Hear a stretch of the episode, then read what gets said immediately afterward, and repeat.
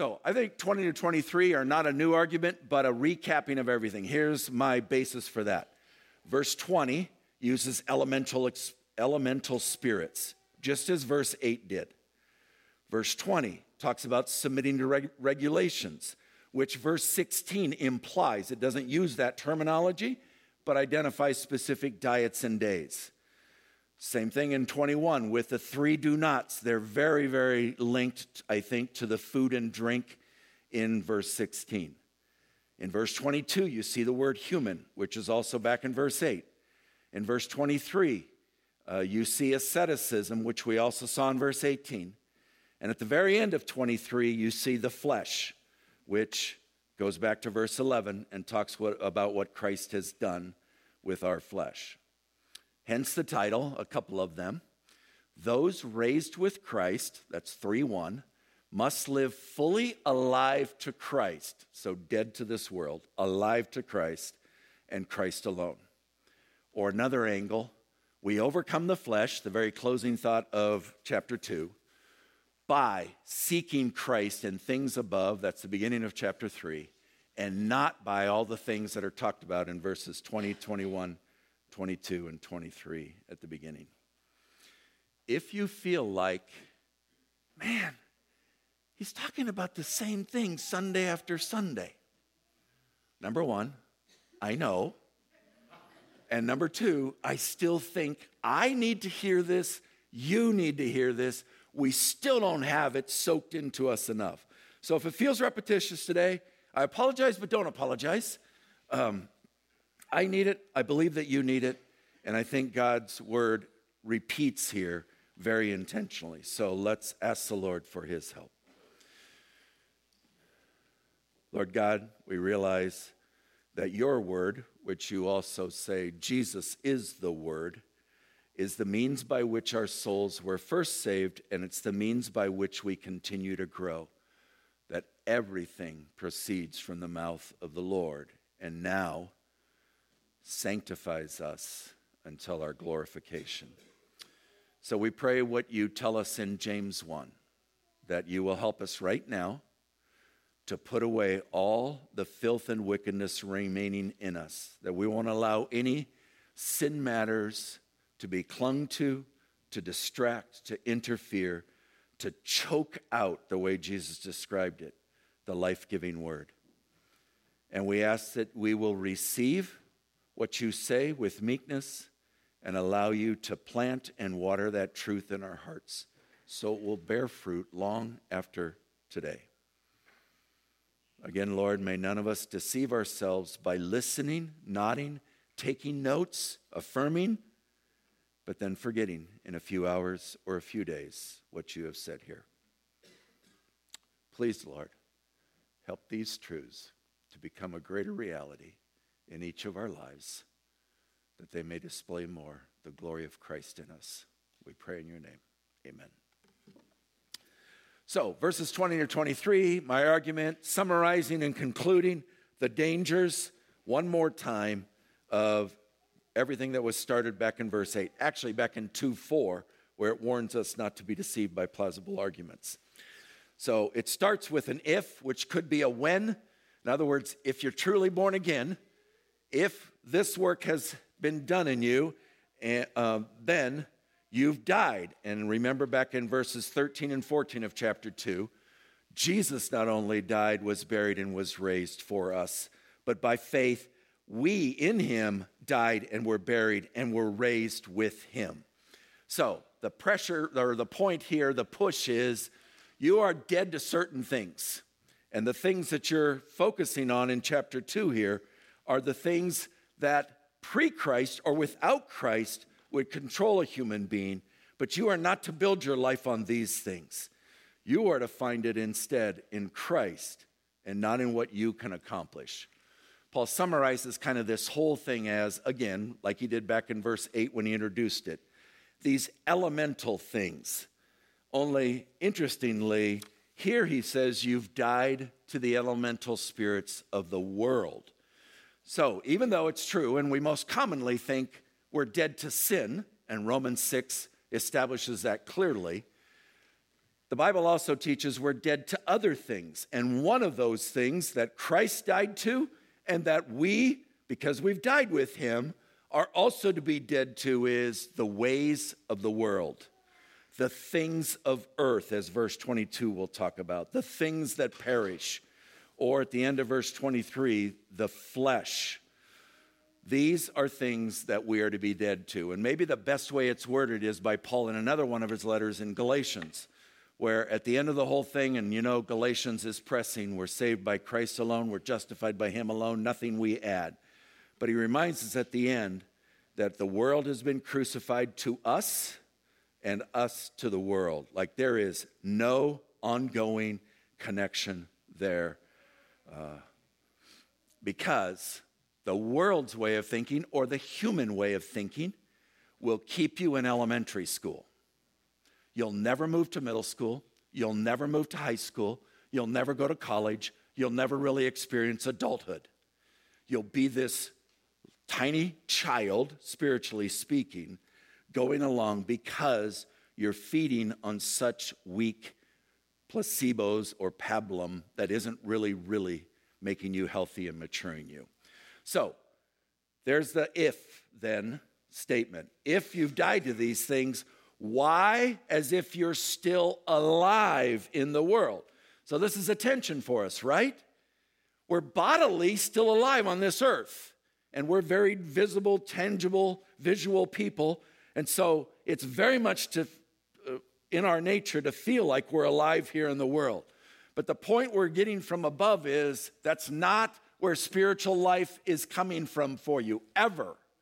It's coming from above, it's coming from Christ, you shouldn't look to be alive here, or you shouldn't look to the things of human thinking to make you spiritually alive because they cannot. We, as followers of Christ, must be alive to Christ. We must be alive to His Word. We must be alive to His Spirit working in us. We must be alive to His will.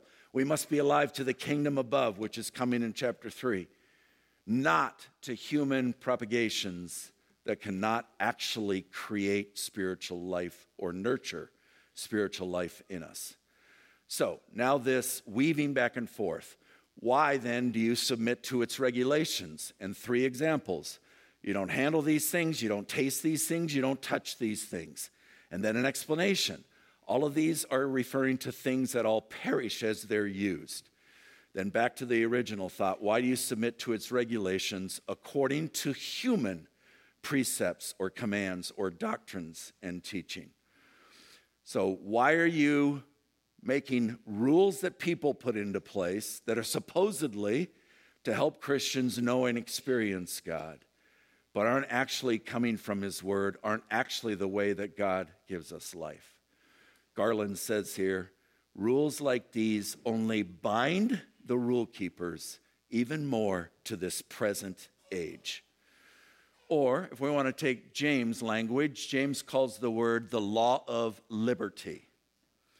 So instead of freeing Christians, others will put Christians into some kind of imprisonment out of this sense of they are helping God help his people, and when actually they are replacing him. Here's the basic problem, and then we'll hear several other angles at it to wrongly believe that the harder one is on oneself, the holier one is. Believing that devotion to God is shown more by bodily disciplines than by character transformation. So here come three other definitions uh, to help, hopefully, help you grasp this. Sam Storms, asceticism, this strict bodily discipline, is the belief that if you add enough physical negatives, you get a spiritual positive. Michael Horton. Asceticism presupposes the error that somehow principles, steps for victory, rules, guidelines that the preacher or teacher or author or blogger or podcaster has cleverly devised, promising spiritual success to those who will simply put them into practice. I.J. Baggert, The regime of ordinances, great wording, will always possess a power of attractiveness to men. But this last line, especially to reformers in a hurry. One more swing at it here and then a scripture. Allowing or thinking that our performance or our supposed spiritual duties they become our preoccupation, our measure of spirituality and righteousness, while at the same time they are unwittingly moving us away from the main and eternal thing, the gospel and the person of Jesus Christ. So here's how Paul wrote it to Timothy more personally for him to pass on to his, the churches where he pastored and oversaw. Have nothing to do with irreverent, silly myths. That's somewhat the same concept as the elemental spirits of the world. Okay? Things that, if you really saw it from God's perspective, just is irreverent and silly, useless, dishonoring to Christ. Rather, so have nothing to do with them. Rather, train yourself for godliness. So there's walk through this life in Christ. Put your focus on Him, not on you, not on what humans do, as what will transform you. And then here's the teaching bodily training, so there's the asceticism, is of some value, but godliness, the way God measures it, the internal working of God in us is of value in every way. And here's why it holds promise for the present life and also for the life to come. So, the bodily training versus the godliness. Don't chase after cheap trinkets, pursue the top prize that is vastly superior. So, the chapter ends, uh, I'm sorry, verses 21 to 22 end 20 to 22 end with a question. They're one big, massive question. Now, there's going to be two ways that God answers this. First of all, a declaration about the truth about these things. So, this is, I think, a summary conclusion to everything that chapter 2 has been concerned about. And then, first two verses in chapter 3, God is going to give us commands of what we should be doing rather than the useless things of chapter 2. So, verse 23 all of these things have indeed an appearance, keyword, appearance of wisdom in promoting self made, keyword, self made religion and asceticism and severity to the body. But they are of no value. They're, they have no real power in stopping the indulgence of the flesh we're just talking about what's going on inside of us. So, Paul, again, to Timothy in his second letter, expresses some of this same idea. There are people doing things that have an appearance of godliness, but they're actually, because they're not focused on Christ and not on the gospel, are actually denying the power to transform us. They're turning us away from that. So, beware of convincing yourself that behaving more morally is a sign you are righteous if you're not truly ad- addressing heart sins. True spiritual formation isn't taking place simply because it looks better on the outside, if the sin inside is not actually being killed. That's why 3 5 opens with the command put to death. Not just fix the exterior, but put to death. Here's what we must remember the most defiled things are not the things we need to avoid tasting, touching, and handling. The most defiled things are inside of each of us. And they are the greatest corruption, and they are the greatest need, and they require Christ to deal with it. David Garland, with three different thoughts, uh, he had like 10 pages on this concept. So here's a few highlights that were helpful for me. The old taboos put the wild animals of lust and hatred, as two examples, into cages. There they remain, alive and dangerous, a constant threat to their captor. Paul's solution in 3 5 is going to be more drastic. The animals must be killed. Garland again, these restrictions not only fail to achieve what they advertise, they drive persons even more firmly into the grip of the flesh. And a third time, rigorous self discipline is hardly up to the task of taming the human will, which chronically resists God's will. The law cannot produce inward motivation, and I would add transformation. That can only be generated by the Spirit. Self mortification cannot drive out the demons that our sin invites in. So, this is what Paul was getting at in Galatians as well. And in chapter 3, he says this O foolish Galatians, which teachers have bewitched you, tricked you, deceived you, misled you? It was before your very eyes that Jesus Christ was publicly cru- portrayed as crucified. Let me ask you only this Did you receive the Spirit? And I'm just going to pause here and remind us that the Spirit is the way that Christ dwells in us. It is this also called in Romans 8 he's called the Spirit of Christ. So we think Holy Spirit, Spirit of God, think also Spirit of Christ. Did you not receive the Spirit of Christ? Did you receive the Spirit of Christ by works of the law or by hearing with faith? Well, then why are you now being so foolish? Having begun by the Spirit, that's where the life started, are you now being perfected by the flesh or by your works? Ralph Harris, expanding on this thought, the Spirit's ongoing work and pleasure is to serve the gift and production of life and righteousness in us and through us. He's not in us simply to accompany us, comfort us, usher us home one day.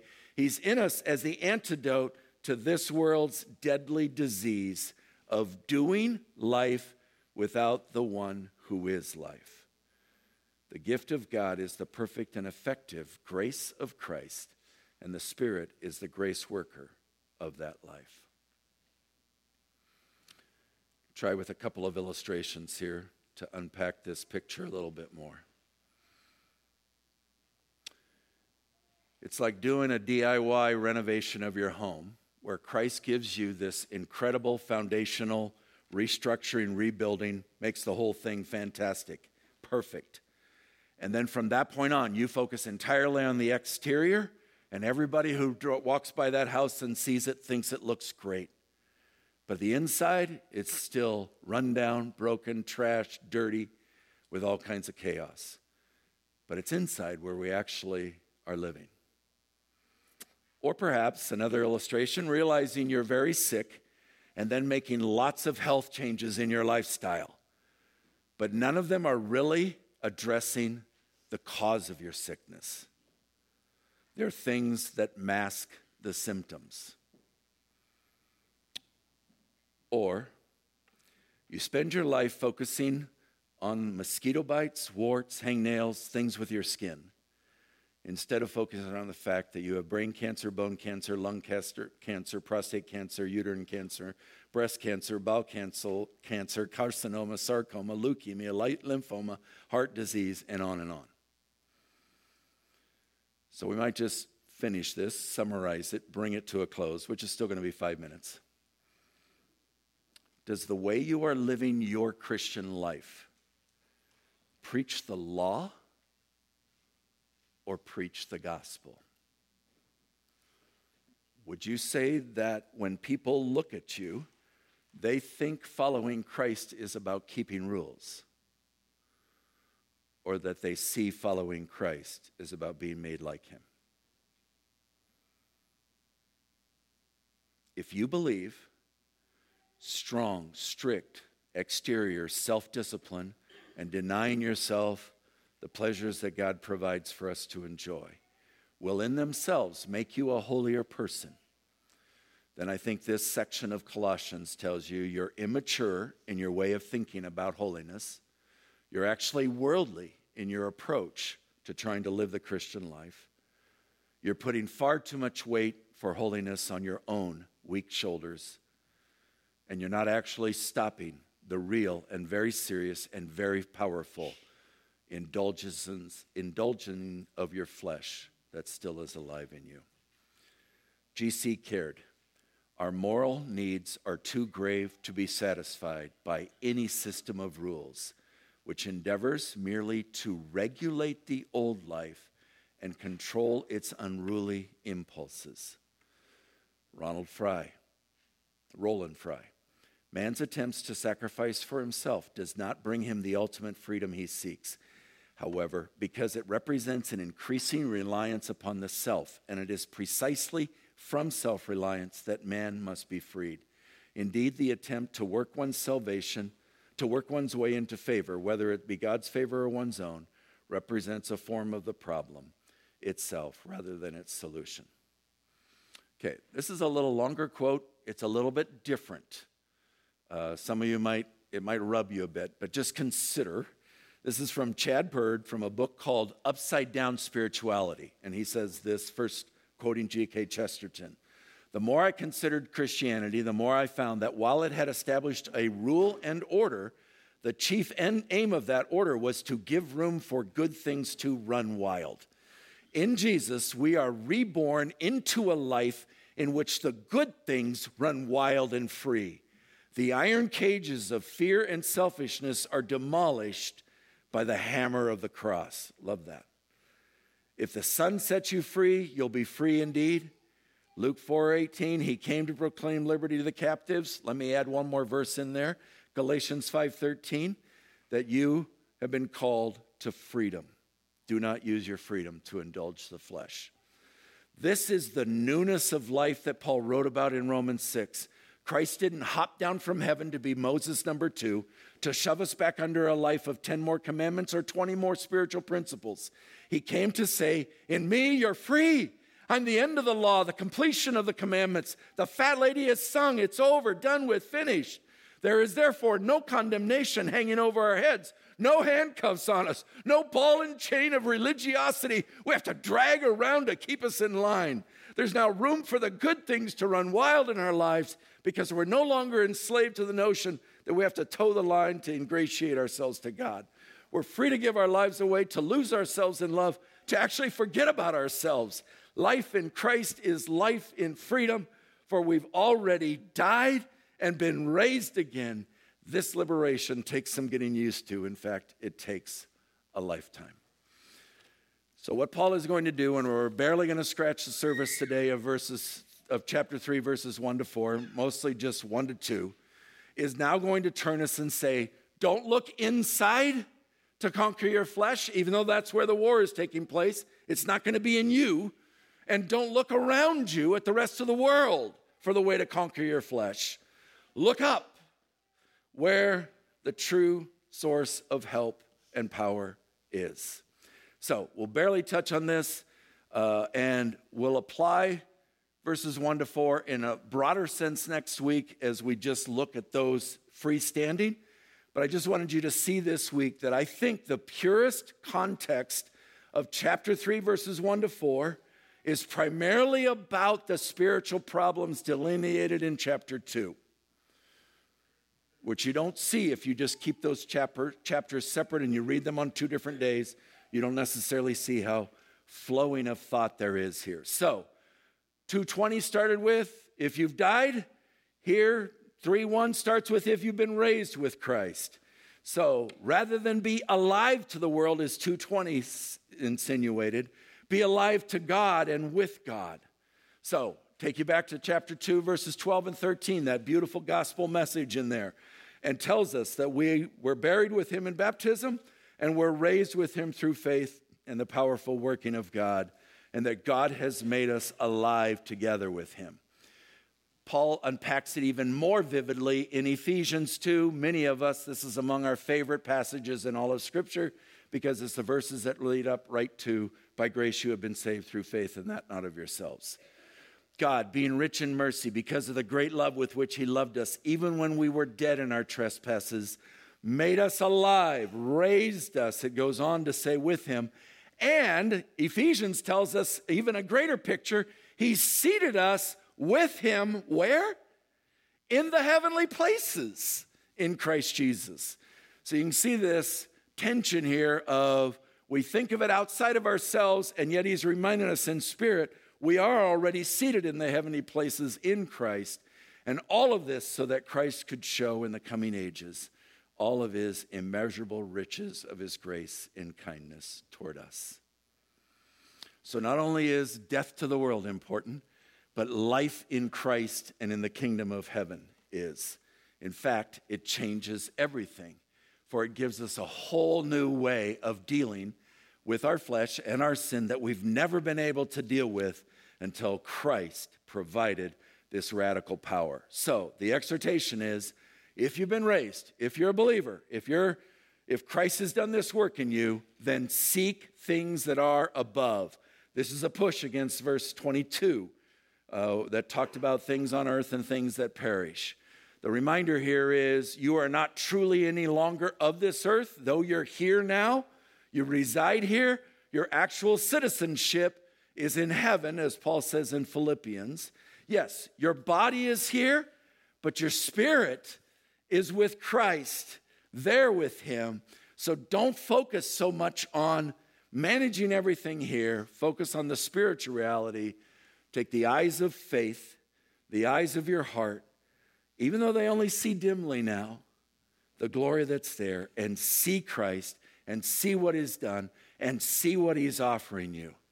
John MacArthur reminds us that preoccupation with heavenly reality is the hallmark of true spirituality.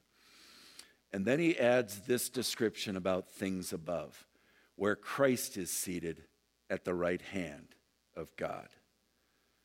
So Christ in us, but also Christ at the Father's side, interceding, mediating on our behalf, and offering us incredible fellowship with God. Key distinction, we'll emphasize this more next week. This is not so much seeking above what eternity is going to be like. This is about what's available to us right now from above.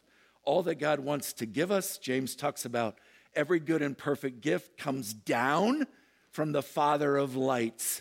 Here is this idea of a father who is waiting for the Son Christ to beckon him as we're in him to give gifts that will sanctify and truly transform us. And then that brings us back to where we started at the beginning of verse 3, brings us back to where we started at 220. You've died. You're dead here. The basic idea is don't keep digging around in the cemetery while you still have to reside here. Don't keep digging in the cemetery because you won't find anything living there to help you live life. Instead, look beyond it and find the life of Christ. Closing thoughts, quite a few, number of them, not all necessarily clearly related to each other, but things that throughout the week struck me at various times in various ways about the truths here. All of the things in the latter part of chapter 2, verses 8 through 23, are really have this in common. The person of Christ is depreciated, and the work of Christ is depreciated. Christ is not seen and understood to be fully sufficient for everything. So other things become more preeminent. And Christ, as 118 told us, who's to be preeminent in everything, is not as preeminent in our lives as he should be. Here are weaknesses, and there's certainly more than these, but tried to boil them down to some things that we tend not to focus enough on the cross and its infinite, infinite implications for our lives.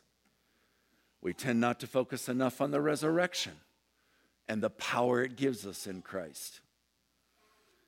Third, we tend not to focus enough on the new eternal kingdom that God has transferred us into. And fourth, most significantly, we tend not to focus enough on Christ Himself. And just a few things, and these are primarily for me. Not nearly enough looking at His glory glories revealed in His Word and just listening. Not nearly enough meditating, worshiping Him, fellowshipping with Him, and just enjoying communion with Him. Not enough depending on Him and taking everything, everything to Him in prayer. Not enough of speaking of him to others and singing to him and about him. And not enough attributing everything to him and seeking him in everything. All of that, whatever color that is, All of those are really just unpacking what Jesus said in John 15 Abide in me, and I in you. The key to walking, to victorious living, and to ultimately overcoming our flesh. Michael Horton, in an article, quoted C.S. Lewis from the Screwtape Letters, which is written as if demons are talking. And so this is C.S. Lewis, first of all. What we want, if men become Christians, picture a demon talking here. What we want, if men become Christians at all, is to keep them in the state of Christianity and. You know, Christianity in the crisis, or for us, the modern lingo would be conspiracy. Christianity in the New Psychology or philosophy, Christianity in the New Order, Christianity in faith healing, Christianity in psychic research, Christianity in vegetarianism, Christianity in spelling reform. If you must be if they must be Christians, let them at least be Christians with a difference. Substitute for the faith itself some fashion with a Christian coloring maybe we spend more time on this, Satan really plays to this human tendency, tempting us in every way to divert our attention toward these other earthly matters rather than above toward Christ. Anything, he says, anything other than Christ. Horton goes on then to do his own version of this. Today, we see this in terms of, and I appreciate him changing it to Christ. We think Christ in America, Christ in self esteem, Christ in prosperity, Christ in the Republican or Democratic Party, Christ in end times predictions, Christ in healing, Christ in marketing and church growth, Christ in traditional values, Christ in the Enneagram. You can go on and on and on until Christ himself becomes little more than an appendage to a religion that can, after all, get on quite well without him. Carl Trueman calls this Christless Christianity. Religiously connecting Christ's name to aspects of life, but life itself is actually devoid of Him. Our serious error is that we scorn the powerful gospel and the truths of Christ as often too simplistic, only necessary for salvation, not nearly as important for our sanctification and needing additional help that the world might provide. But it cannot be Christianity and it cannot be Christ plus.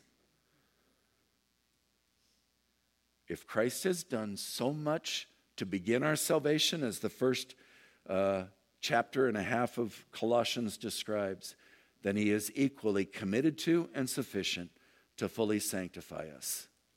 Philippians 1 6, that I don't have on the screen but you know this He who began a good work in you, he who began a phenomenal, incredible, magnificent, eternal work in you, will himself bring it to completion, ultimately at the day of Jesus Christ. So keep preaching to yourself. I am dead to this world. I am dead to this world. It's been crucified to me and then multiple times throughout your day. I have been raised with Christ, raised. I am alive in Christ and only in Him and only through Him. Keep saying to yourself, things above, not things on earth, not things on earth, not things on earth, things above, and the incredible gifts that are offered us there. I'm going to close. This isn't really poetry, I would call it more creative writing. And I realize that particularly men probably don't connect to this kind of thing as much as I do. But uh, this is a sermon in itself. This is from 1859 by a man named James Smith.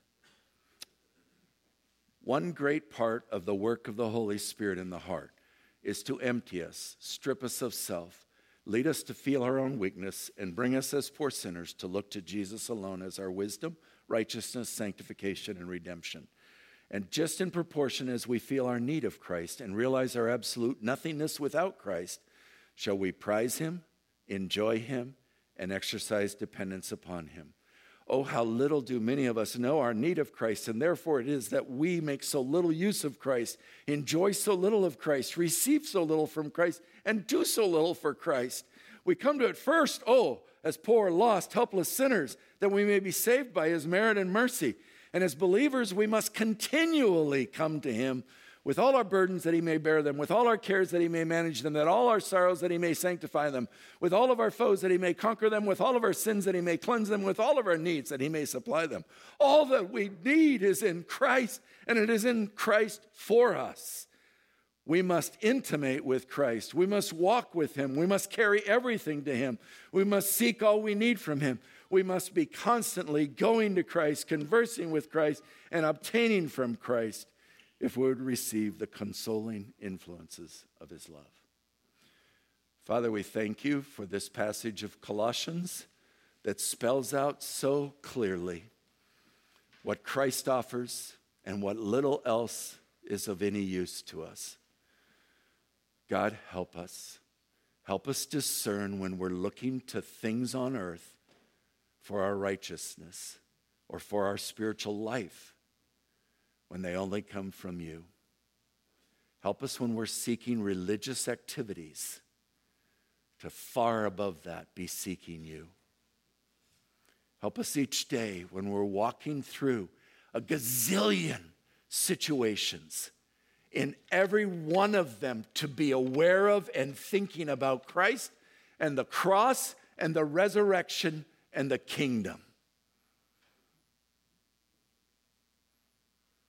Teach us more how to look at and gaze upon and fix our eyes fully on the Lord Jesus Christ, we pray.